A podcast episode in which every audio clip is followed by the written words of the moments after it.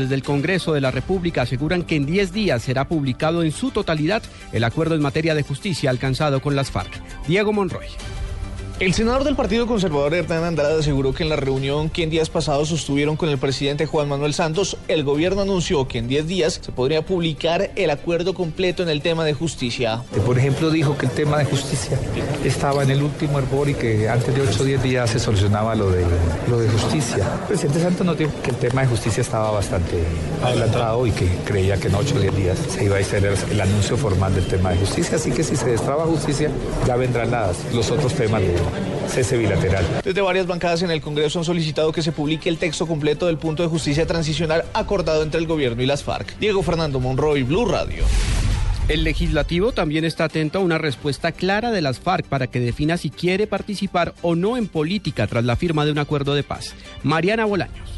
El presidente del Congreso, Luis Fernando Velasco, afirmó que la eliminación del artículo de participación política de guerrilleros desmovilizados se basó en el principio de bilateralidad. En este sentido, afirmó que es necesario que la mesa en su totalidad solicite incluir tanto la participación política como la justicia transicional en el acto legislativo. Pero a Iván Márquez hay que decirle varias cosas. Nosotros estamos respetando el principio de bilateralidad. Si ellos quieren de verdad generar el espacio de participación política, tienen que decirnos con claridad, la mesa, no Iván Márquez, la mesa la mesa donde está el gobierno y está la guerrilla. Decirnos nosotros queremos que en el acto legislativo se nos dé esa posibilidad y muy seguramente, no todos, porque evidentemente habrán críticas frente a esa decisión, pero creo yo que la mayoría abrirá esos espacios. El congresista afirmó que en la medida que se dé la dejación de armas, la verdad y la reparación, el proceso de paz debe terminar con la participación política de quienes lo firman. Mariana Bolaños, Blue Radio.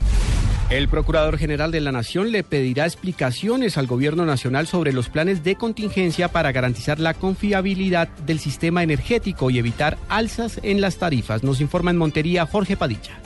El jefe del Ministerio Público expresó su preocupación por el alza que anunció el gobierno en las tarifas de energía. Sostuvo que a través de una acción preventiva solicitará al gobierno nacional que responda cuáles fueron los planes de contingencia que adoptó para evitarlo. Le preocupa mucho a la Procuraduría el tema del reajuste de las tarifas, porque si bien es cierto que la reducción o el fenómeno del niño ha impactado en los embalses, eh, es indudable que ahí hay muchos interrogantes que el gobierno debe absolver. Si es esto era previsible, ¿por qué no se diseñaron las políticas públicas? De igual forma, el procurador Ordóñez pidió claridad sobre las millonarias inversiones hechas desde el año 2008 para garantizar la confiabilidad del sistema energético. Desde Montería, Jorge Padilla, Blue Radio.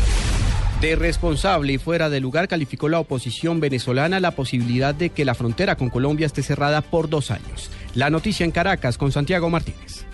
Así es, buenas tardes. La Mesa de la Unidad insiste que no tiene sentido que el gobierno mantenga restringido el paso binacional entre Colombia y Venezuela a lo largo de la frontera. Enrique Márquez, diputado y vocero de la alianza opositora, asegura que la medida no beneficia ni siquiera al gobierno de Nicolás Maduro. Es una posición irresponsable del presidente, es una posición absolutamente fuera de lugar la calidad de vida de los venezolanos que están en la frontera, fruto del estado de excepción, ha decaído. Que le diga eso al que vive en el municipio Páez del estado Zulia o en el municipio Bolívar del estado Táchira. Es decir, la decisión de estado de excepción y de cierre de la frontera no ha beneficiado a nadie, ni siquiera al gobierno.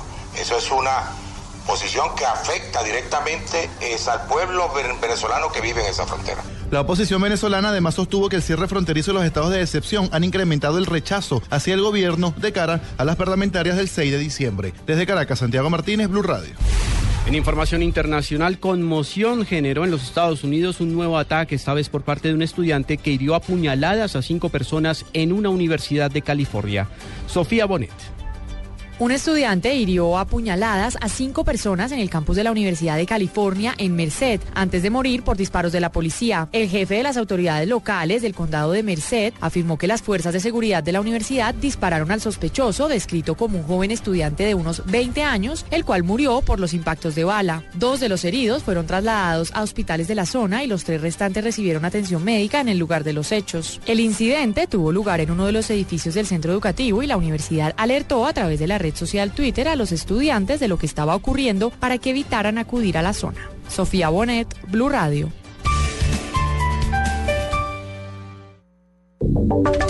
Y ahora en Blue Radio, la información de Bogotá y la región. Noticias del centro del país, nueva arremetida del alcalde Petro en contra de su sucesor Enrique Peñalosa. Esta vez advierte que con la política del nuevo mandatario local, el proyecto del metro para Bogotá está en riesgo de evaporarse. Carlos Albino.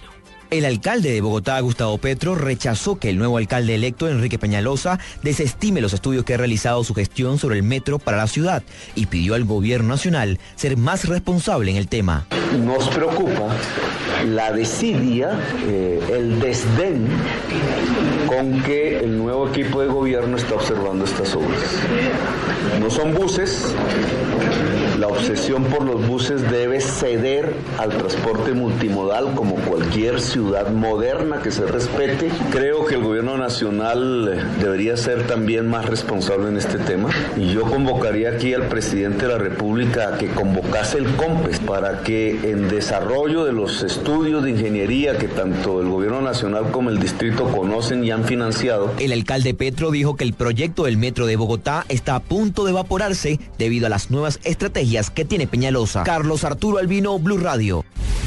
Más de 40 personas han sido capturadas en el último mes por atentar contra el sistema de Transmilenio en Bogotá. Daniela Morales.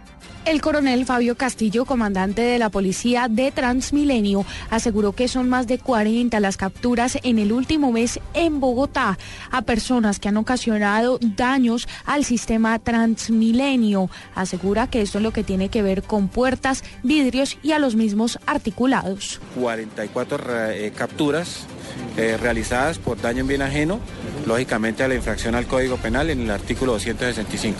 Tenemos algún tipo de desadaptados que en algunos casos eh, rompen vidrios, lanzan piedras, otros ciudadanos que por eh, situaciones de riñas o intolerancia agreden o se agreden y dañan algunas partes de las estructuras. Desde Transmilenio aseguran que estos daños superan incluso los 10 millones de pesos que le cuestan a la ciudad. Daniela Morales, Blue Radio.